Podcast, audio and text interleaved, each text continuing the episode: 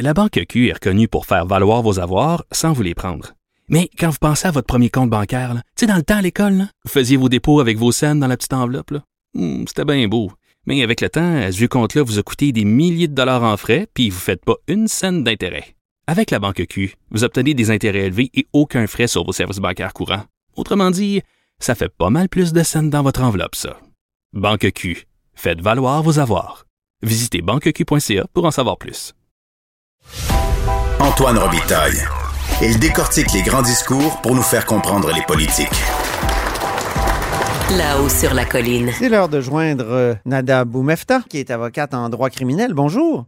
Bonjour. On abordera aujourd'hui le sujet des conséquences juridiques des comportements en ligne, là, tous ces trolls. Là. Puis cette semaine, il y avait un cas très particulier. Euh, Danny Arsenault, 42 ans, qui harcelait, semble-t-il, euh, Charlotte Bouchard, qui est sœur de la joueuse de tennis Eugénie Bouchard. Je me demandais, maître Boumefta, si vous vous euh, trouviez euh, dans, la, dans la peau d'un procureur en poursuite, que feriez-vous? C'est certain qu'avec des éléments, par exemple, dans le cas de Arsenault, où il a agi en commentant certes des publications qui sont publiques sur Facebook, mais en écrivant un message privé, en suivant euh, Madame Bouchard, en allant même prendre des photos devant son travail, en faisant des commentaires sous des pseudonymes cachés, donc de façon anonyme, sans nécessairement avoir de photos. Euh, il est rentré, si on veut, dans la vie privée de Madame Bouchard en, en lui faisant peur, euh, en l'harcelant, en appelant, en faisant des messages à, à répétition. Donc, tous ces éléments-là sont considérés quand on est en poursuite pour évaluer, par exemple, la possibilité d'accuser quelqu'un de harcèlement, de menace, si les propos sont, euh, sont euh, de ce type-là et par écrit, euh, on peut également poursuivre les gens pour partage de photos euh, intimes. On l'a vu dans Mhm. l'affaire des captures d'écran quand on est sur Zoom ou sur Teams. Ouais. Alors, ça va au-delà de ça. Dès qu'on est sur les réseaux sociaux, même si on est derrière un, un écran, toutes les traces que l'on laisse, la décision de piquer, c'est un peu l'analogie que je peux faire. On pique quelqu'un, pique, pique, pique, pique. Euh, ça devient du harcèlement. Ça peut en venir à des accusations criminelles et on peut faire face à des sentences quand même assez sérieuses euh, Ah en oui, la hein? matière. Mhm. Comme par exemple? Tout à fait. Les sentences, écoute, peuvent varier. Euh, on peut avoir des absolutions qui peuvent être données pour des menaces. Et ça peut être réglé aussi par voie de 810, qu'on appelle un article qui impose des conditions aux gens pendant un an de ne pas communiquer, pas entrer en contact avec la, la victime dans le dossier, mais sans qu'il y ait de traces criminelles. Autrement, on peut se retrouver même dans des sentences de détention, donc euh, faire de l'emprisonnement pour même plusieurs mois lorsqu'il s'agit d'une infraction dont la gravité peut être plus élevée. Par exemple, quand on menace euh, quelqu'un ou dans l'affaire euh, dont je peux faire mention qui a été rendue très tôt euh, euh, ce mois-ci au mois de mai par le juge Gaio Santos où c'était un avocat de la défense qui s'est fait harceler par un client après l'avoir représenté. Euh, L'individu a quand même eu 14 mois d'emprisonnement. Ah oui, c'est la, la euh, cause que vous m'avez envoyée tout à l'heure, le R Oui. contre Vinet. Exactement. Donc, dans cette affaire-là, dans Vinet, plusieurs appels répétitifs, des messages et même des propos euh, haineux qui ont été tenus et considérés par le juge comme facteur aggravant là, pour imposer ce type de sentence-là. Donc, les gens, quand Donc- ils commentent et donnent leurs opinions là, euh, Ouais. en pensant que ça ne peut, que ça n'aura pas d'impact et que la liberté d'expression leur permet de tout faire, attention, il y a une limite et, et vous pouvez faire face à des accusations et ça peut devenir des facteurs qu'on considère comme étant aggravants. C'est ça, les, les gens souvent oublient que c'est un espace public, qu'on n'est pas euh, là. euh, on a beau être dans notre sous-sol, on n'est plus dans notre sous-sol quand on s'exprime sur euh, ces, ces canaux-là.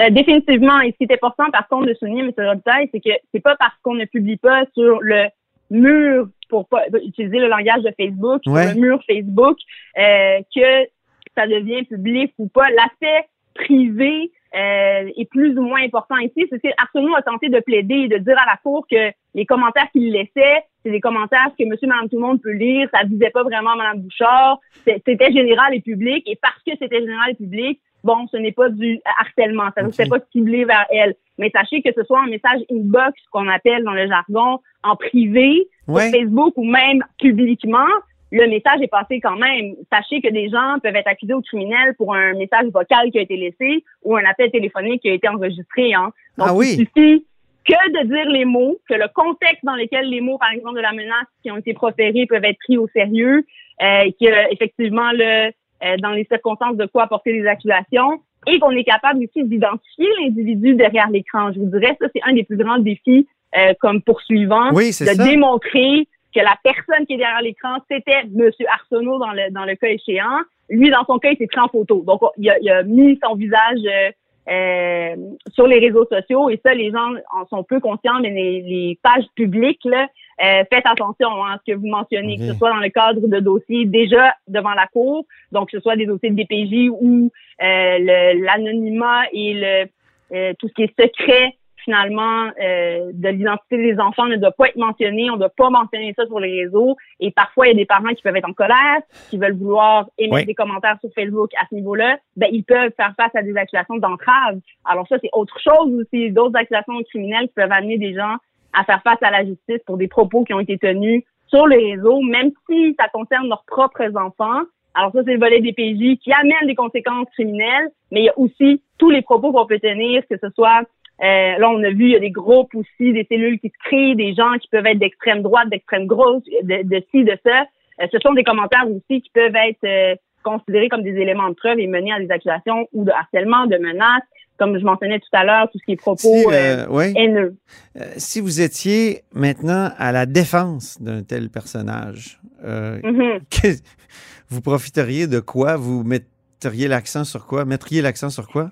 Ben, il est évident là, que dans ce type de dossier-là, la, la faiblesse est vraiment l'identification d'individus derrière Ah oui. Donc, c'est sûr et certain qu'à ce stade-là, quand je reçois ce type de dossier-là, j'ai un peu un travail d'enquête euh, à refaire pour voir comment ils ont accédé, par exemple, à ces captures d'écran, qui les a pris, est-ce qu'il y a eu des modifications qui ont été faites, euh, si effectivement c'est le document euh, le plus pur, disons-le, là, que j'ai devant moi. Il n'y a pas eu de filtre, disons, ou d'ajout de bulles de conversation, ou qu'est-ce qui me dit qu'effectivement, derrière l'écran, c'était Antoine Robitaille qui Ouais. m'écrivait, qui me disait à ce moment-là, Hey, Euh, c'est pas mon genre. Nada, c'est pas mon genre. ah, ben, c'est ça, là, je vous ai plus de rien, je vous ai plus de rien, je vous ai plus de rien. C'est exemple. Mais sachez que. Je suis euh, plutôt la, vic- la, la, la, la cible de troll, Nada. Oui, c'est ça, Je c'est suis ça. plutôt la cible. personnalité publique, je comprends que effectivement, parfois, on peut recevoir des, des, euh, des commentaires qui peuvent être négatifs. Oui, les gens ont une liberté de s'exprimer, mais Bon, il y a oui. quand même des limites. Et comme individu, effectivement, à un certain point, on peut craindre pour notre vie. Et c'est ce qui Ben s'est oui. passé dans le cas de Mme Bouchard. Elle s'est dit, coudonc, je savais même pas qui était cette personne-là. Et il m'envoyait des messages du type, oublie pas de passer chercher une pinte de lait en sortant du travail. Ou euh, des choses comme Ouais. ça qui devenaient très, euh, mon Dieu, elle avait l'impression d'être étrange. suivie. Ouais. Oui, Beaucoup tout à de- fait. Beaucoup de députés, beaucoup d'élus disent qu'il y a trop de trolls, justement, et, et en font même une raison pour cesser leur engagement politique. Euh, même le premier ministre a dit qu'il va falloir trouver des moyens d'éliminer euh, et même de sanctionner les gens qui font ces attaques-là. Est-ce qu'on est qu'on poursuit assez devant les tribunaux ces personnages-là qu'on qu'on qualifie souvent de trolls? En en ce moment, la réalité, c'est sûr que depuis la pandémie, là, on est connecté plus que jamais. Ouais. C'est une évidence. La plupart des politiciens en témoignent aussi qu'en début de, de carrière, bon, ils ont voulu se lancer pour être proches des gens, pour garder euh, cette proximité-là avec le citoyen via les réseaux. Euh, ce qui est euh, souligné, c'est que c'est très positif, mais ça vient avec le côté un peu plus sombre qui est tout cet aspect-là des trolls et des gens dont même, par exemple, Régis Labombe a reçu des menaces textuelles euh, et il a, je crois, si je me trompe pas, décidé de porter euh, effectivement le plainte au niveau police. Est-ce qu'il y en a assez? Je pense que premièrement, les gens ne portent pas assez plainte.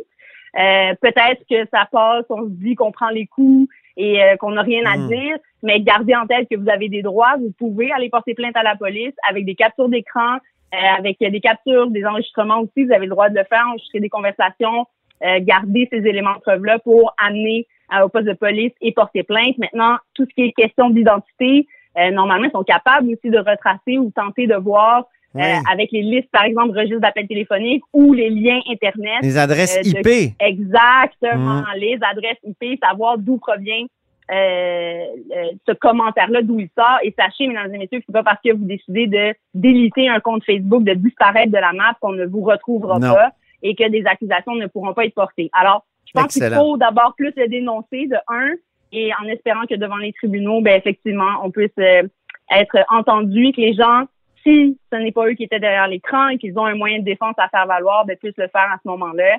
Mais euh, il est évident là, que à ce stade-ci, du fait qu'il y a plus de gens sur les réseaux, tout le monde est connecté, on a vraiment euh, cette sensation-là et on le voit au niveau criminel que les gens euh, ne prennent, ne, ne réalisent pas la gravité finalement des mots et le poids des mots qu'ils peuvent utiliser sur les réseaux et l'impact que cela peut avoir sur leur propre vie Oui. et les conséquences, entre autres, d'avoir un antécédent judiciaire suite à ça. Et il y a tout le volet Mm. civil Oui. aussi qui peut être engagé sur des accusations pour diffamation si jamais Ben oui. euh, on, on a porté atteinte à la réputation de quelqu'un ou si on, On n'est pas sans euh, outils. Je retiens qu'on n'est pas sans outils pour s'attaquer à ça.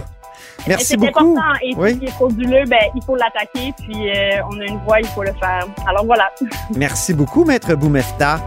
Merci beaucoup. M. Nada. On se voit la semaine prochaine. Nada Boumefta est avocate en droit criminel. On parle de politique du droit criminel à tous les jeudis.